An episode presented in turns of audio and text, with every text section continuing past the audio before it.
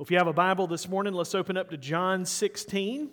We'll be in the New Testament as we continue this gospel account, as we've just been going through it verse by verse, and we'll continue to go through it verse by verse.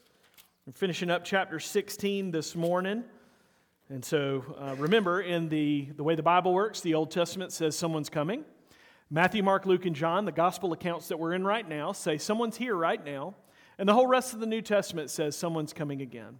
And so, who is that someone? It is the promised Redeemer, our Lord and Savior, Jesus Christ. And so, we are reading this morning about the person and work and the life and the death and ministry of our Lord and Savior, Jesus Christ, from the Gospel of John. And so, have that open there in front of you, John chapter 16. We'll start in verse 16. But in classic Latham fashion, I'll start with uh, a little bit of a story before we read our text. And I, I want you to just take a moment and I want you to put yourself in the shoes of an Allied soldier during, the, during December of 1944. And for five long years, as you've been there, World War II has just raged. And you can probably quickly, as you're there, imagine yourself in the trenches, you can probably quickly and easily make a long list of all the friends that you've lost along the way. The countries that you've been fighting in for these last few years, they basically all end up looking exactly the same. They're war torn, they're bombed out. They're full of like wasted buildings and they're all muddy wastelands due to this relentless advance of troops and tanks and trucks and just the, the reality of war. Basically, you, you kind of just can't tell which country you're in anymore because they all look the same. And when you, you, you're there and you're thinking about it and you're looking around and you feel the weight of that, eh, you, you start asking the question will this war ever end? Will I ever be able to see home ever again? Is all of this bloodshed really worth it? Will I ever be able to see my mom and my dad or my girlfriend or whoever it is? Will I ever be able to walk those streets? Will even my own hometown ever look the same ever again? And in short, as you start asking those questions and you survey the landscape around you, it's easy to not lose heart. And you think, when, when will this ever stop? But then, as you again are still in the shoes of this World War II soldier, then that Allied soldier, imagine you get some news in January of the next year. So it's December now, and just a couple of weeks later, let's say you, you get some news in January of 1945 that the Allied troops have finally broken through the German defenses, and your opponents are slowly but surely starting to retreat. And, and the Allies are starting to advance. And when you think about that, it doesn't really change the landscape in front of you. You hear news from this is happening over here. It doesn't really change the landscape there in front of you, but for the first time in years, it finally feels like this endless conflict might actually have an end date. This might actually come to an end. And then a strange thing starts happening in your heart. You start to have hope. You start to have hope and as you stand in the shoes of this Allied soldier this morning, it's not too hard to import those feelings into our current day, is it? We ask questions like Will this virus ever end? Like, will it ever end? Will my health ever be restored if you're sick? Will this relationship ever be restored? Why does my life feel like just a constant struggle? Will my circumstances in this life ever change? Will it ever get easier? It's easy to, to just put yourself in the shoes of the soldier because we've all struggled with these feelings and we've all begun to lose heart at some point. We've all been there before, we've all struggled with that. We can even begin to lose heart spiritually. You think over the, the course of time and you start asking the questions Does God really hear my prayers? I can't see Jesus. Is he even real? He's promised to come back and to make all the sad things untrue, but is that just a fairy tale? Because all it seems like day in and day out, all I see is just sad things.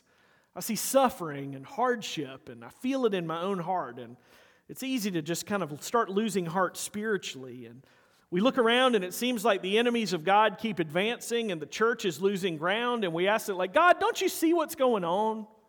Don't you even see what's going on? And we hear the promises of God, but we often get confused because those promises don't line up with the landscape we see around us. Sinclair Ferguson said a really helpful quote that he wrote in his little book about the upper room discourse, and he said, Sometimes confusion is a necessary step towards clarity. Sometimes confusion is a necessary step towards clarity. We're going to see that in our passage this morning. Because remember, Jesus has told his disciples that he's going away. They get really confused, obviously, and they begin to lose heart. But in the midst of their confusion, Jesus offers real hope. And what once was confusion actually ends up being clarity. He gives them clarity in the end. And as we'll see this morning, his words to them in the upper room are still massively, massively important for us today. Would you like to hear these massively important words this morning? I hope so. Let's that, with that in our minds, let's go to the text. We'll start in verse 16 and we'll read to the end of the chapter. Let's give attention to the reading of God's word from John 16. A little while, and you will see me no longer, and again a little while, and you will see me. So some of his disciples said to one another, What is this uh, that he says to us? A little while, and you will not see me, and again a little while, and you will see me. And because I'm going to the Father. So they were saying, What does he mean by a little while? We do not know what he is talking about. And Jesus knew that they wanted to ask him, so he said to them, Is this what you are asking yourselves, what I meant by saying, A little while and you will not see me, and again a little while and you will see me? Truly, truly, I say to you, you will weep and lament, but the world will rejoice. You will be sorrowful, but your sorrow will turn into joy. When a woman is giving birth, she has sorrow because her hour has come. But when she has delivered the baby, she no longer remembers the anguish for joy that a human being has been born into the world. So also you have sorrow now, but I will see you again, and your hearts will rejoice, and no one will take your joy from you. In that day you will ask nothing of me. Truly, truly, I say to you, whatever you ask of the Father in my name, he will give it to you. Until now you have asked nothing in my name. Ask and you will receive, that your joy may be full. I have said these things to you in figures of speech. The hour is coming when I will no longer speak to you in figures of speech, but will tell you plainly about the Father. In that day you will ask in my name, and I do not say to you that I will ask the Father on your behalf, for the Father himself loves you, because you have loved me, and you have believed that I came from God. I came from the Father and have come into the world, and now I am leaving the world and going to the Father. His disciples said, Ah, now you are speaking plainly and not using figurative speech. Now we know that you know all things and do not need anyone to question you. This is why we believe that you came from God. And Jesus answered them, Do you now believe? Behold, the hour is coming, indeed it has come, when you will be scattered, each to his own home, and will leave me alone. Yet I am not alone, for the Father is with me. I have said these things to you that in me you may have peace. In the world you will have tribulation, but take heart, I have overcome the world. The grass withers and the flower fades, but the word of the Lord stands forever. Let's pray together this morning and ask the Lord's help. Please pray with me. Father, thank you for your word. Thank you that every bit of it's true. And thank you for passages like this that remind us, O oh Lord, of your grace and your mercy and your sovereignty. And Father, we pray that you, uh, by your Spirit, would take these words and apply them to our lives and our hearts. Help us to see more of you and help us to receive your word by faith. We ask and pray these things in Christ's precious name. Amen. Okay, so I want you to go back and return to that scene from World War II for a moment. So, again, put yourself back in that guy's shoes just for a moment. And the, the battle that you would have heard about in January was the Ardennes Offensive, also known as the Battle of the Bulge. And hundreds of thousands of soldiers lost their lives in that month long battle that was kind of from December into January of 1944 into 1945. But what that battle did was it marked the beginning of the end for the Nazis, but the Allies didn't know it at the time. They didn't know the, just the importance of that particular battle. Major General Robert Urquhart, commander of 1st British Airborne Division, said about that battle he said, The losses were heavy, but all ranks would willingly undertake another operation under similar conditions. We have no regrets. Could you imagine saying that in the midst of such tremendous loss of life and suffering? he said, We would gladly do it all over again. Why would he say that? Because after seeing just how crucial that battle was to the overall war effort, it made all that intense suffering make sense in the long run. It made it all worth it in the end. And so, as we look at this text this morning, I want us to be reminded of two very important things that we need to hold tightly to as we face life in a broken world. And these are going to be our two main points. Number one, our sorrow will turn into joy. Our sorrow will turn into joy. Point one. Why? Because, number two, Christ has overcome the world.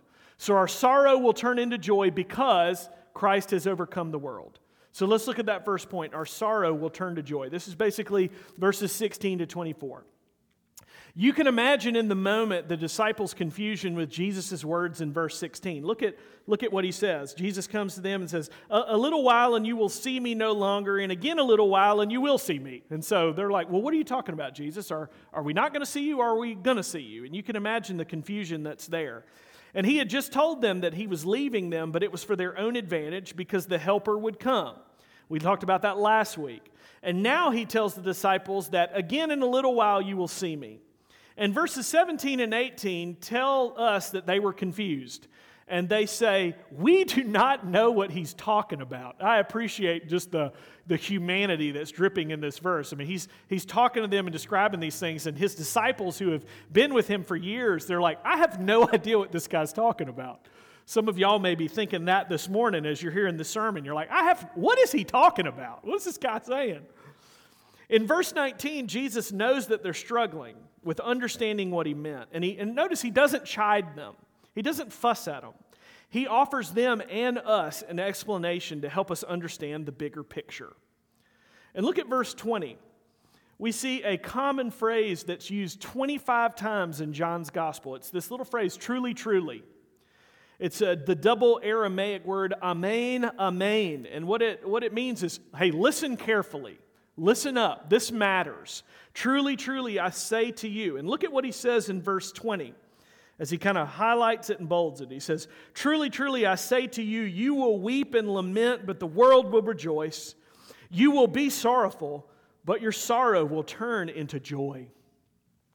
Remember, as we've looked throughout John's gospel, Jesus, when he refers to the world, quote unquote, he is referring to this entire system, this political and spiritual kind of system that's set that is hostile to God and hates him. You know, and you have this contrast there. And this is the, the world, take heart, though I've overcome the world, although the world is pressing in. It's in league with Satan and his demons. And living on this side of the cross, we know that Jesus is referring to his death and burial. We have the ability to be able to read this text in light of the cross. But imagine, put yourselves in the shoes of the disciples when they hear this. And Jesus is just really laying this heaviness on them, and they're like, we have no idea what he's talking about. He's basically what he's doing. Jesus is letting his disciples know that very soon the enemies of God will rejoice and mock them. That it, it, it, they don't know it yet, but actually, the world outside that hates God is going to rejoice and shake its fist in victory. One of the greatest examples that I've seen, that, uh, I've seen of this is if you've ever seen the movie The Lion, the Witch, and the Wardrobe, or if you've ever read that book by C.S. Lewis, there is a scene there where Aslan, the great lion, is bound to the stone table. And the, the witch is there and all of her followers all of her little like demon followers are clapping and she's she has a knife in her hand and she's raising it and they all are rejoicing because the great lion has finally been captured and he's laid down on the stone table. And what aslan had done is he had agreed to take the place of edmund who was a traitor and he had said no i will lay down my life for the sake of edmund and what you see is you see this just the, the, the witch and all of her, her demon followers are clapping and they're rejoicing and they're taunting Aslan. And, and the witch raises the knife and she kills Aslan on the stone table and she exclaims, The great cat is dead. And everybody there just breaks out into applause and they rejoice. Meanwhile, the, the other children look on in horror and bewilderment while they're hiding in the woods. You probably noticed and picked up that C.S. Lewis was very familiar with the crucifixion account, very familiar with the biblical account, and you see that kind of baked in here. And throughout John's gospel, we've seen the enemies of Jesus trying to take him out on multiple occasions, and eventually they're going to succeed, or at least they think they will. But none of this will happen outside the sovereign will of God. He's always at work, even when the world rejoices in its perceived victory. Basically, while the scoffers continue to scoff, the Savior continues to rescue and redeem. And that is good news for us this morning. And so let the world scoff. For while the world scoff, God is always at work. Always, always at work. The question this morning is do you believe that? Do you really believe it? That God is always at work, even when the mocking voices are at their loudest, proclaiming the death of God and the futility of Christianity. They say, give that whole Jesus thing up. What are you doing? Do we really believe that God is always at work? Do we really believe this morning? Do we believe that today, even when we hear our own voices among the scoffers? Or we feel the weight of our own sin and rebellion and against the God who created us? Do we really believe that God is always at work? As we've said before, God never promised a rose garden for his people in this life, but he has promised to walk with them and to give them a hope that cannot be shaken. As one of my seminary professors, Dr. Kelly, said, and I've mentioned this several times before, he says, Christians will face trials like everyone else, but will be able to bear up under them like no one else because of Christ. Christians will face trials like everyone else, but we'll be able to bear up underneath them like no one else because we have a Savior. And we have the reality of this God who's always at work. He's always at work, and we trust in that. You look around and your life may be full of sorrows right now, but I want you to take heart because those sorrows do not have the last word. And according to the words of Jesus, your sorrow will be turned into joy. I have no idea what that's going to feel like. I have no idea what it's like to live and walk a day in this world where I don't have some semblance of just sorrow or my own wreckage or anxiety. I have no idea what that's like when Jesus says, No, take heart, your sorrow will turn to joy. But man, I can't wait to find out. It sounds great. Psalm 30, verses 4 and 5 says, Sing praises to the Lord, O you, his saints, and give thanks to his holy name. For his anger is but for a moment, and his favor is for a lifetime. Weeping may tarry for the night, but joy comes with the morning. And you see in verse 21, as Jesus is continuing to describe this, he uses the picture of a woman giving birth to help them understand this transformative joy that they are on the threshold of experiencing. Look at what he says in verse 21.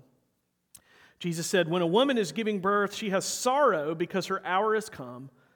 But when she has delivered the baby, she no longer, remember, she no longer remembers the anguish for joy that a human being has been born into the world.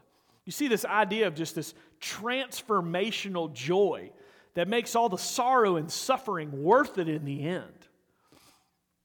The pain and anguish of labor, they're transformed with the arrival of the baby. The suffering is replaced with irrepressible joy and love. I myself have not given birth, as you can imagine. But remember, when, the, when that baby comes into existence, up until that point, it's just been like the idea of a baby. And all of a sudden, the, the baby is born into the world, and you go, oh, that's a baby. Then you had no idea, prior to having children, I had no idea that I could love something so much, so instantaneously. Like, I would go and take a hundred bullets for this thing without even blinking.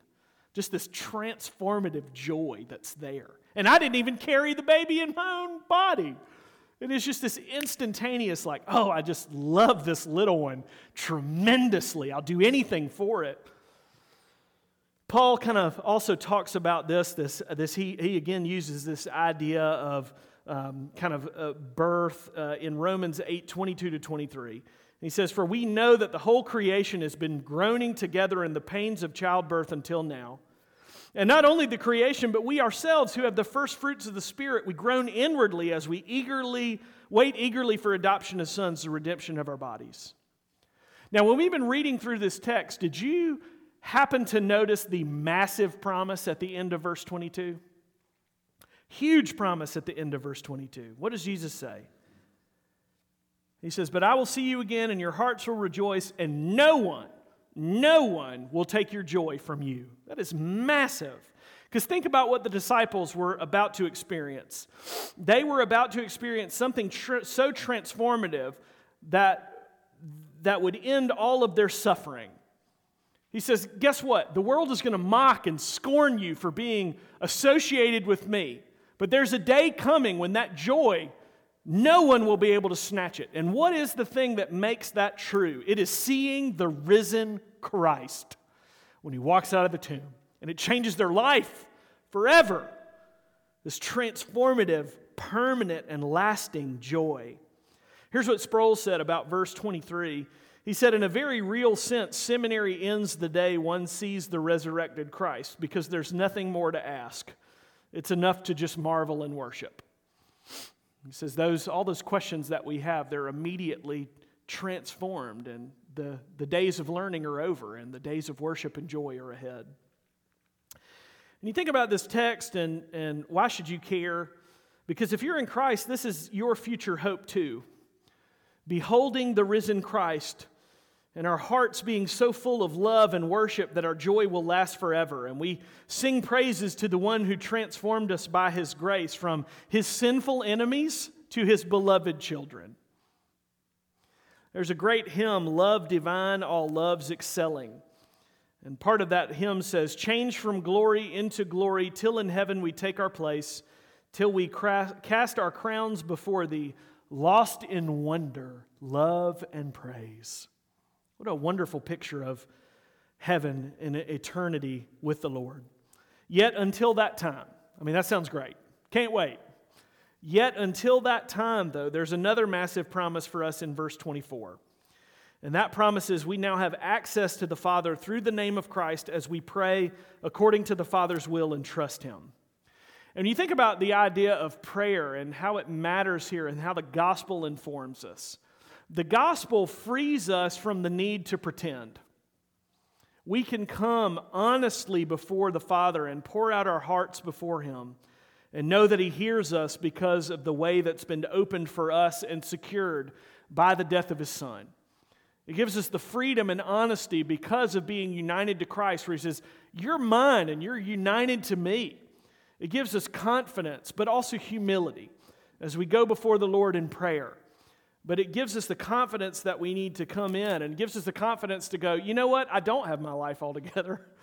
I'm not okay. I'm not perfect. But and I'm coming before you, O Lord, and I'm just laying my heart bare. And so, even as we struggle in this life, what are we called to do? We look to Christ. We continue to look, for, to look to Christ. But the question then becomes why? Why? As we saw in our first point, our suffering will be turned into joy, our sadness will be turned into joy. But the question now is why? That's the second point. The second point, the, the big why, is because Christ has overcome the world. Jesus knew that the cross was just around the corner and that the disciples still didn't fully grasp the weight of what was about to happen to and for them, and they were confused.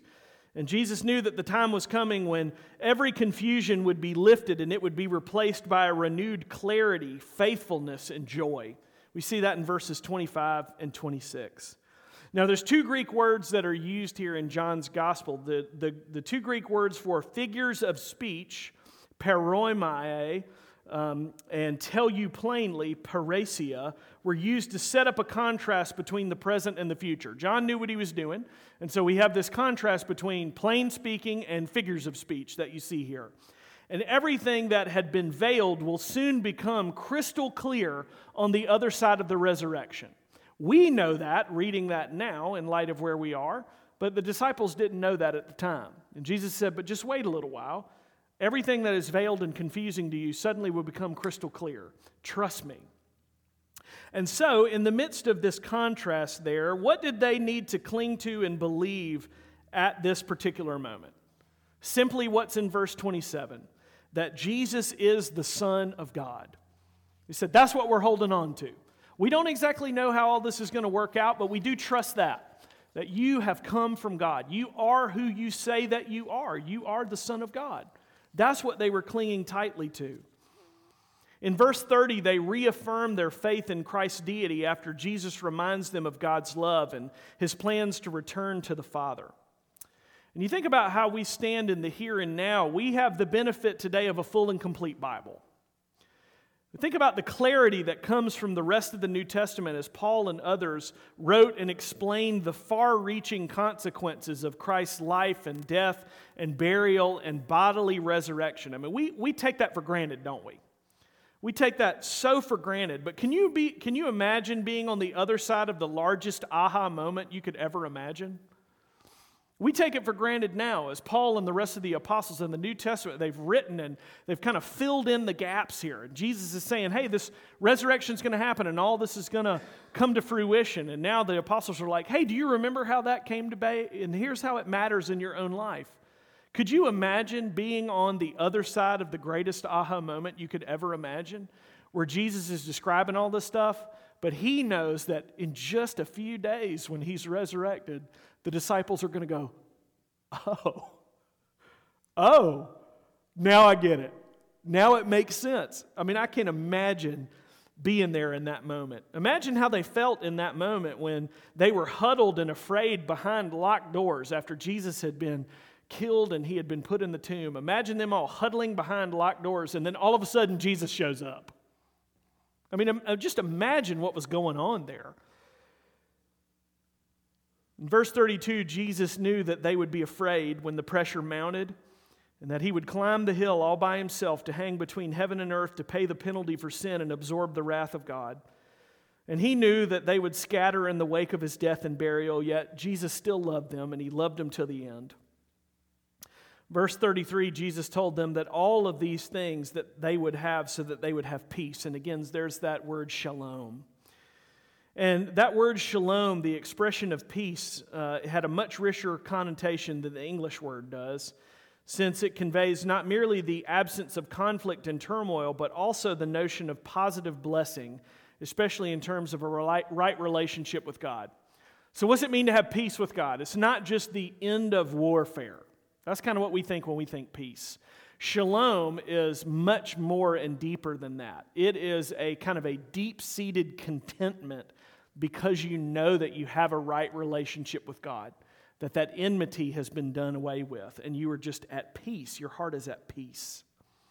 The second half of verse 33 is just as relevant today as when Jesus first uttered it. Look at it in verse 33. The first half of the verse says, I've said these things to you that in me you may have peace. Again, there's that, uh, that deep seated, uh, uh, just rejoicing in a right relationship with God. But look at the second half. In the world, remember this, this entire system that hates God and is against Him. In the world you will have tribulation, but take heart. I have overcome the world. Think about that promise that's there. And the Greek verb um, tharsete, translated take heart, is an imperative. So it's a take heart, do this, exclamation point. And it can also be translated be of good courage or be of good cheer. If you have like a, I think a King James does be of good cheer, take heart, be, be courageous. It's a call to courage and joy. And so then we, we think, why are Christians able to have joy even in the midst of intense suffering? How are we able to have joy when Jesus says, hey, the world, you're going to experience trouble, but take heart, I've overcome the world? Why in the world are we able to have joy in the midst of that? Because we have a Savior who walked out of the tomb and he proved his power over the greatest fear that we could ever imagine with his death itself. And when that happened in real space and time, which it did, it changed absolutely everything. It changed everything. So much so that Paul said that if that resurrection didn't happen, we might as well pack this whole Christian thing up and go home. But because it has happened, it's changed everything and it gives us hope in the meantime. The Greek verb nikao, translated I have overcome, is a word associated with victory in battle. It's used a lot in Revelation to describe Jesus conquering the enemies of God. He says, And I saw this rider on this white horse, and he came in and he was conquering. And I saw Jesus, he comes and he conquers. It's the same verb that's used over and over again. It's always associated with victory in battle. It's also used to describe what Christians are able to do through and because of Christ. Again, Romans 8 35 to 39. Almost done. Hang with me. Paul wrote, Who shall separate us from the love of Christ? Shall tribulation, or distress, or persecution, or famine, or nakedness, or danger, or sword? As it is written, For your sake, we're being killed all the day long, and we're regarded as sheep to be slaughtered. No, in all these things, we are more than conquerors. There's that same verb again. But when Paul uses it, he puts the little word huper in front of it, which means hyper. So we overwhelmingly conquer, we hyper conquer. Through him who loved us, Paul continues. For I'm sure that neither death, nor life, nor angels, nor rulers, nor things present, nor things to come, nor powers, nor height, nor depth, nor anything else in all creation will be able to separate us from the love of God in Christ Jesus our Lord. So what? So what? Christ has overcome. And because we are united to him by faith, we overcome with him. And so when cancer threatens, take heart. When the world mocks and scorns, take heart. When you feel like sin has you by the throat, take heart. When your job outlook looks grim, take heart. When anxiety feels like a millstone around your neck, take heart. When you wonder if you can just make it one more day, take heart. When your kids drive you crazy, take heart. When something you're worried about just keeps you up all hours of the night as you're wrestling and you're worrying, take heart. When the money gets tight, take heart. As the hymn says, when all around my soul gives way, he then is all my hope and stay. Take heart. Why? Why? Because Jesus Christ has overcome the world. He is the solid rock on which we stand. And we can say, again, as another hymn says, it is well with our souls because Christ has overcome the world. And we rest in that and we trust in that. What it means is that sinners and messed up people like you and me can actually have hope. Even when the world around us looks like a World War II battlefield, we still can have hope because Christ has risen from the grave and he's overcome the world. Kent Hughes told this story in his commentary on John, talking about R.A. Torrey. Here's what he wrote He said, R.A. Torrey has given us a memorable testimony concerning the mysterious work of this transformation in his life. One of the greatest Bible teachers of the past generation, he pastored Moody Church and founded the Bible Institute of Los Angeles. When their 12 year old daughter died of diphtheria, Torrey and his wife went through a time of great heartache. The funeral was held on a miserable rainy day. And as they stood around her little grave and watched her body being buried, Mrs. Torrey said, I'm so glad Elizabeth is with the Lord and not in that box. But even knowing that, their hearts were broken. The next day, as Torrey was walking down the street, the misery came to him anew. He felt the loneliness and heartbreak that lay ahead, and in his misery, he cried, Oh, Elizabeth, Elizabeth. Torrey would later write, And just then, this fountain, the Holy Spirit that I had in my heart, broke forth with such power as I think I had never experienced before. And it was the most joyful moment I had ever known in my life. Oh, how wonderful is the joy of the Holy Ghost! It is an unspeakably glorious thing to have your joy not in things about you, not even in your most dearly loved friends, but to have within you a fountain ever springing up, springing up, springing up, always springing up, springing up under all circumstances into everlasting life. As Torrey is saying in the wake of his 12 year old daughter being put in the ground, he says, I had this spring that was in my heart that even in the midst of that crushing circumstance, I still had joy. I still had hope because I had a risen Savior. Here's what Ketty said He said, Sorrow can be turned to joy permanently for people who are discouraged and depressed. Christ is still the answer, and He alone is the answer to all the miseries of men.